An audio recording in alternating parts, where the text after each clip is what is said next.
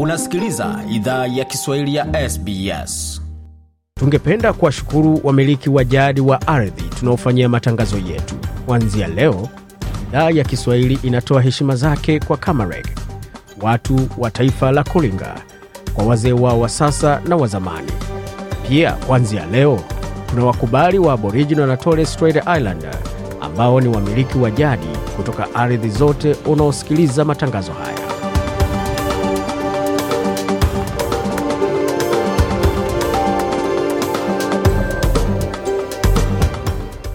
Popote ulipo na karibu katika makala idhaa Kiswahili ya SBS. huko na migode migerano katika studio za SBS tukuletea makala haya ya moja kwa moja kupitia tovuti yetu pia anwani ambao ni sbs.com.au mkwaju swahili. Makala pia unaweza kupata kwenye ukurasa wa Facebook anwani ambao ni facebook.com mkwaju SBS. Lapo wengi watuandalia, lakini kwa sasa tupate kionjo kidogo kwa yale ambayo tumewaandalia, tukianzia kwa suala zima la aina ya unyanyasaji ambao baadhi ya wanaume pitia katika familia.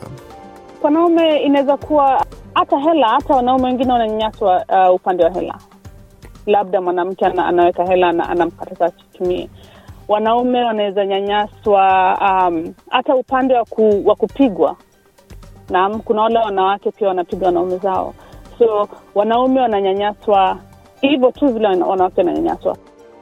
Hii ni sauti ya Bi Shakila Wesonga, afisa kutoka shirika la Rotary Family zapo jumbani Victoria, akifunguka kuhusu aina ya changamoto ambazo baadhi ya wanaume wanapitia kwa suala zima la unyanyasaji, lakini pia amezungumzia yale ambayo wanawake na watoto pia wanapitia katika hali kama hizo. Katika lingine ambalo tutaletea ni kuhusiana na hili. Ekoloyo babochwa inenikyobochi feza chinkoma. Malukai malukai. Amemanji tresor bukasa. Mirembe mwosi mirembe kandi karunu niridiku rizinomonoma ry'abantu kutura ihare n'indi ihare. Yambu bene data amazina yanje nitwa imakide nyirahoza ndo mukongomani ndo munyamurenge ligono la kusherekera lugha ya vamau lugha ya vamau ne nyina wangu mungoni dadi yangu mungoni. Nam kionjo cha salamu katika lugha mbalimbali za watu kutoka Afrika Mashariki na Kati ni moja ya makala ambao watu wamesema kwamba tuyarudie. Kwa hiyo hatuna budi kuwa kutii amri ya saiji wetu. Kwa hiyo tutawaletea makala hayo hapo baadaye, lakini kwa sasa tuanze kwa muktasari wa habari.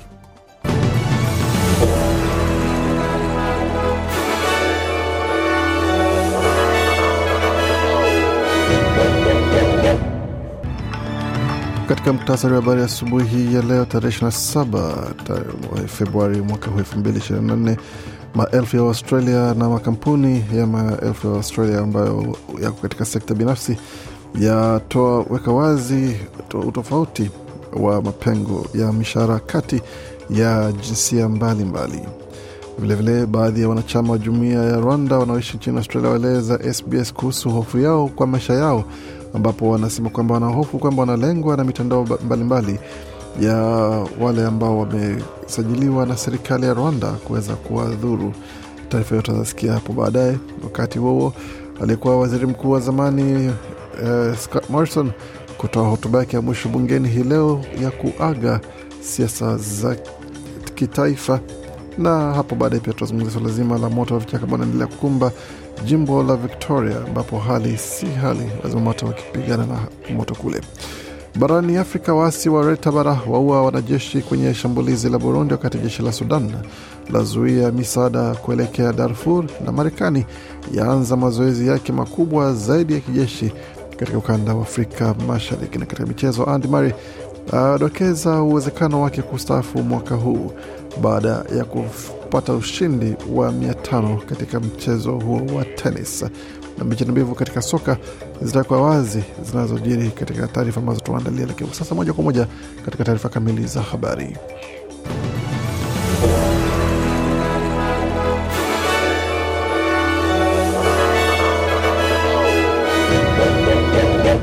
Wasikiza idhaa Kiswahili ya SBS ukiwa na migode migerano. Hii hapa ni taarifa kamili ya habari kutoka studio zetu, tukielekea moja kwa moja katika taarifa ambayo tumeandalia, ambapo asilimia tisini ya wafanyakazi katika sekta za migodi, umeme, maji pamoja na huduma za taka na hata wale ambao katika uh, sekta za fedha na hata huduma za bima wamesema kwamba na wameonyesha kwamba malipo kwa upande huo yanawapendelea zaidi wanaume katika sekta hizo. Shirika linaloshughulikia masuala ya usawa kazini, hususan katika masuala ya jinsia, imechapisha pengo la malipo pamoja na orodha ya malipo kati ya Waaustralia elfu tano ambao katika sekta binafsi na ambapo pia kukiwepo na zaidi ya wafanyakazi mia moja au zaidi. Nusu ya wale ambao katika kiwango cha juu kwa asilimia tisa nukta moja wakati vilevile kuonyesha kwamba kumekuwa na kiwango cha wastani cha kitaifa ni asilimia ishirini na moja nukta saba ambayo ni sawia na wanawake ambao wanalipwa takriban dola elfu ishirini na sita mia takriban dola elfu ishirini na sita mia tatu tisini na tatu ambao ni hela chini kidogo kwa wanaume ambao wanalipwa hela kama hizo kila mwaka. Utafiti huo pia umepata kuna uingeni kati kati ya wanawake ambao katika nafasi za uongozi pamoja na malipo ya chini vilevile vile. Wakati waajiri ambao pia wanatafuta usawa wa kijinsia katika nafasi za juu za usimamizi wa, wa kazi ni wana asilimia hamsini e, ambayo inawezekana kuwa ya kuwa na uwezekano ya kuwa na wastani ya malipo vilevile vile. Malandiri Makathi ni seneta wa kitaifa katika chama cha Leba. Ameeleza shirika la habari la Channel 9 kuwa taarifa hizo zinaleta usawa pamoja na uwazi zaidi kuhusu kile ambacho wanawake wanaweza na wanastahili lipwa, kama anavyosema hapa. Women across the country uh, and, and employers generally will be able to keep an eye on how they're going. And I think this is what's, uh, Anasema wanawake kote nchini na waajiri vilevile kwa ujumla wanaweza wakaendelea kulenga na kumulika kile ambacho kinaendelea, na nadhani kwamba tunakoelekea kama taifa na changamoto ambayo wanawake wanaendelea kukabiliana nayo kwa upande wa maeneo ya kazi, bila shaka ni kwamba pawe na malipo sahihi na malipo ambayo wanafaa kupewa. Kutoka suala hilo tuelekee moja kwa moja katika suala lingine la usalama, ambapo baadhi ya wanachama wa jumuia wa Nyarwanda wanaoishi nchini Australia wameeleza shirika la habari la SBS kuhusu hofu yao kwamba maisha yao yako hatarini na kuwa wanalengwa na mtandao wa mawakala ambao wamesajiliwa na serikali ya Rwanda. Mwaka huu ni mwaka wa thelathini wa maadhimisho ya mauaji ya kimbari ya Rwanda, na wakati kuna uchaguzi mkuu nchini Rwanda Julai hii, baadhi ya wanachama wa jumuia ya Rwanda wanasema kwamba matukio ambayo yanaelekea katika masuala mazima ya unyanyasaji pamoja na hata matukio ambapo wanakuwa na kero na kutishwa mbalimbali, ambapo wanaondoa hasa kwa wale ambao wanakosoa serikali ya Rwanda. Noel Zihabamwe amesema kwamba amekuwa akitafuta ndugu zake ambao walipotea nchini Rwanda. Anaamini kwamba walitekwa nyara na serikali kwa ajili ya kumwadhibu kwa kukataa kuwa mmoja wa wale ambao ni mawakala pamoja na wale ambao wanatoa upelelezi kwa upande wa Rais Paul Kagame na mitandao yake ya majasusi ambao wako nchini Australia. Huyu hapa na maelezo zaidi. Tried many times to corrupt me to make me be who they wanted me to Anasema walijaribu mara nyingi kunifanya niwe fisadi wao, lakini walijaribu mara nyingi na walitaka niwe mmoja wao na niwe, nilikataa. Lakini kwa kukataa kwangu, inaona kwamba nimeonekana kama adui wa taifa hilo, alisema katika taarifa na katika mazungumzo aliofanya na shirika la habari la SBS, na bila shaka taletea mengine kwa undani zaidi kuhusu hoja hii hapo baadaye. Na alikuwa waziri mkuu wa zamani Scott Morrison atatoa hotuba yake ya mwisho ya kuaga bunge la shirikisho na siasa za kitaifa katika makala ambayo atakuja baadaye na katika muda atakakuwa bungeni hapo baadaye kabla aweze kustaafu rasmi. Bwana Morrison anatarajiwa kutoa hotuba yake mida ya saa sita mchana wa leo, hatua ambayo itamaliza ametafikia kikomo uh, miaka kumi na sita ya siasa bungeni. Hotuba hiyo inajiri muda mfupi baada ama siku chache baada ya bwana Morrison uh, uh, mwezi Januari kutangaza kuwa atajiuzulu na ataondoka katika siasa za shirikisho Februari hii ili kuweza kuanza kazi nyingine katika sekta ya binafsi. Waziri Mkuu Anthony Albanese ameeleza shirika la habari la ABC kuwa atahudhuria bunge kwa hotuba hiyo ya bwana Morrison akisema kwamba He had the great honor of being the 30th Prime Minister of Australia. Nasema alikuwa na heshima ya kuwa waziri mkuu wa thelathini wa Australia, na kwa hiyo ni kazi ngumu sana, na bila shaka naheshimu ofisi hiyo kwa nafasi ama, ama kiwango cha kibinafsi. Namtakia mema yeye na familia yake katika hatua atakazofanya ama kile atakachofanya hapo baadaye, alisema waziri mkuu Albanese.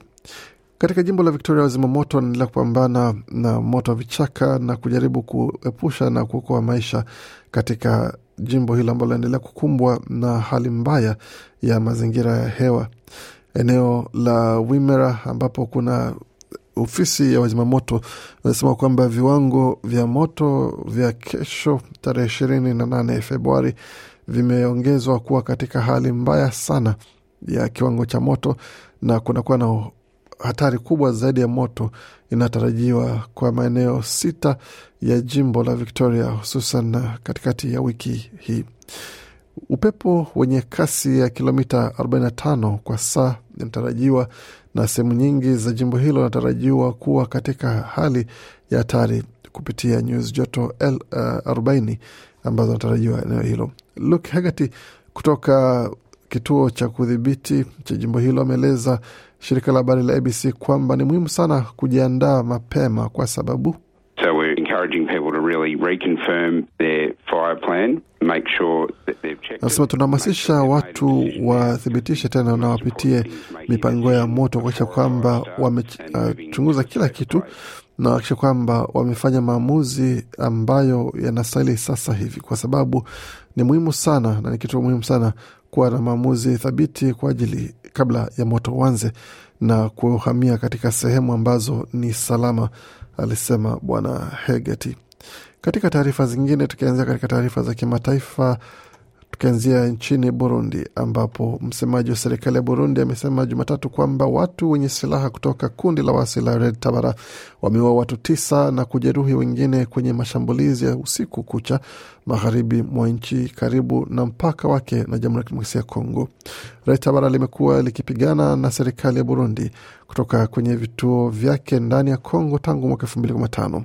Kupitia ujumbe wa X iliyojulikana zamani kama Twitter, Retabara limesema kwamba limeshambulia vituo viwili vya kijeshi vya Burundi Jumapili usiku wakati likiteka silaha pamoja na risasi na kwamba wanajeshi sita waliuawa. Rais wa Burundi Evariste Ndayishimiye mwishoni mwa Disemba alisema kuwa Rwanda ilikuwa ikitoa hifadhi pamoja na mafunzo kwa kundi hilo kufuatia shambulizi lingine ambalo serikali yake ilisema lilikuwa takriban na watu ishirini. Baadaye Burundi ilifunga mpaka wake na Rwanda ambayo ilikanusha madai ya Rais Ndayishimiye.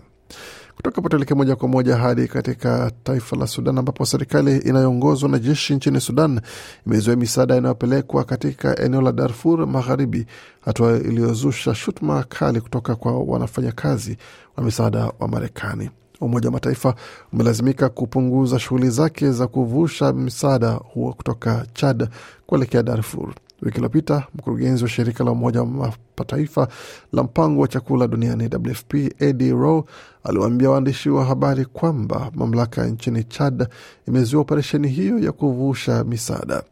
Siku ya Ijumaa, msemaji wa wizara ya mambo ya nje wa Marekani Matthew Miller alisema nchi yake ina wasiwasi mkubwa kuhusu hatua hiyo ya jeshi ya kuzuiwa misaada kutoka nje. Hata hivyo, wizara ya mambo ya nje ya Sudan imeelezea kughadhabishwa na madai hayo iliyoyaita ya uongo kutoka Marekani. Wizara hiyo pia imesema mpaka kati ya Sudan na Chad ndiyo njia kuu inayotumika kupitisha silaha na vifaa vinavyotumika kufanya uasi dhidi ya raia wa Sudan. Na kutoka tuelekea moja kwa moja hadi Afrika Magharibi, ambapo barabara ya mji mkuu wa Guinea Conakry Jumatatu zimebaki tupu na biashara kufungwa kufuatia mgomo wa kitaifa wafanyakazi wakiwemo wachimba madini wa kitaifa nyongeza za mishahara wakidai kwa mradhi wakiitisha nyongeza za mishahara miongoni mwa masuala mengine. Taifa hilo la Afrika Magharibi linaongozwa na kundi la kijeshi lililofanya mapinduzi mwaka elfu mbili ishirini na moja na limekuwa likizima maandamano ya mara kwa mara dhidi ya serikali. Chama cha wafanyakazi cha Guine wiki iliyopita kilitangaza mgomo wa kitaifa bila kusema utakapomalizika, ukijumuisha sekta za umma na za kibinafsi. Miongoni mwa masuala yanayoitishwa ni pamoja na kuachiliwa kwa katibu mkuu wa muungano wa wanahabari wa Guinea ambaye amefungwa jela, kushuka kwa bei za vyakula, kuondolewa kwa masharti ya internet pamoja na kutimizwa kwa ahadi za nyongeza ya mishahara iliyofikiwa Novemba. Waendelea kusikia idhaa Kiswahili ya SBS ukiwa na migode migerano, tukielekea moja kwa moja katika masuala ya michezo, tukianzia katika mchezo wa tenis ambapo mchezaji wa tenis Andy Murray amedokeza kwa uwezekano wake kustaafu mwisho wa msimu huu, hiyo ikiwa ni baada ya kupata ushindi wake wa mia tano katika mechi za hardcourt.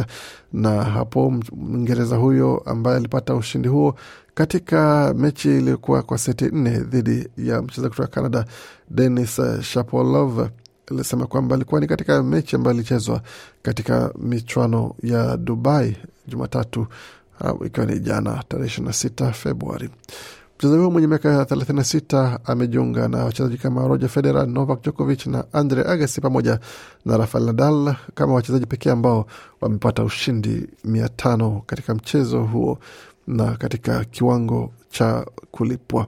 Mare amesema kwamba ana fahari ya mafanikio hayo na hasa kwamba huo ni ushindi wa kitu wa pili mwaka huu kufuatia kuondolewa katika mechi ya wazi ya Australia mapema mwaka huu. Katika taarifa zingine na katika mahojiano na waandishi wa habari alisema kwamba 500 is, is yeah, it's, it's a lot of matches. So I'm very proud of that. Obviously, mia tano ni, ma, ni mechi nyingi sana, ni kitu ambacho nina fahari yacho kabisa na bila to shaka ni orodha ambayo before ina- I'm done. naingia katika orodha ya wachezaji ambao wamefanya hivyo. Kwa hiyo ni nafasi bora ya kuwa katika wale ambao wameshinda mechi mia tano na watu ambao bila shaka wamekuwa katika kiwango hicho cha mafanikio. Na tukitazama matokeo mengine hususan katika soka hapa nchini Australia, tuangalie kile ambacho kimejiri katika mechi ambazo zilijiri na zinajiri wiki hii. Itakuwa ni pamoja na mechi kati ya Makatha dhidi ya Melbourne City FC.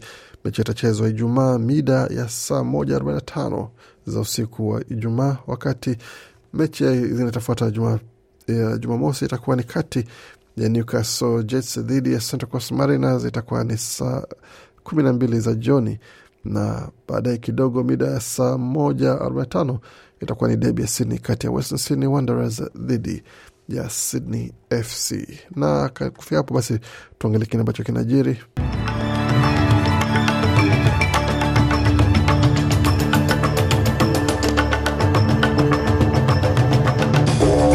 katika masuala ya fedha, dola moja ya Australia na thamani ya senti 65 za Marekani, wakati dola moja ya Australia na thamani ya faranga 1873 na senti 60 za Burundi, wakati dola moja Australia na thamani ya faranga 1804 na senti 76 za Rwanda, za Congo kwa mradhi, wakati dola moja Australia na thamani ya faranga 837 na senti 7 za Rwanda, na dola moja Australia na thamani ya shilingi 2583 na senti 53 za Uganda, wakati dola moja Australia na thamani ya shilingi 95 na senti 81 za Kenya, na dola moja ya na thamani ya shilingi 1667 na senti 60 za Tanzania. Tukapo tuangalia hali ilivyo katika masuala ya utabiri wa hali ya hewa, tukianzia katika jimbo la kusini Australia, ambapo mjini Adelaide nyuzi joto pale 30.4 kilele kitarajiwa kuwa 36, wakati Brisbane 29.7 kilele kitarajiwa kuwa 31, kuelekea Canberra ni 19.4 kilele kitarajiwa kuwa 27, wakati Darwin 24.8 na kilele chake kinatarajiwa kuwa 31 na uwezekano wa mvua pia vilevile. Hobart ni 20.5 kilele kinatarajiwa kuwa 25 kuelekea kule Perth ni 18.6, wakati kilele chake kinatarajiwa kuwa 26 na Melbourne ni 20.8 kwa sasa, lakini uwezekano wa 30 na Sydney kwa sasa joto ni 21.1 wakati kilele chake kinatarajiwa kuwa 26 na uwezekano wa manyunyu ya mvua. Kukawa unausha taarifa habari ambayo tumeandalia. Baki nasi kwa makala mengine mnakujia kutoka studio zetu za SBS Radio.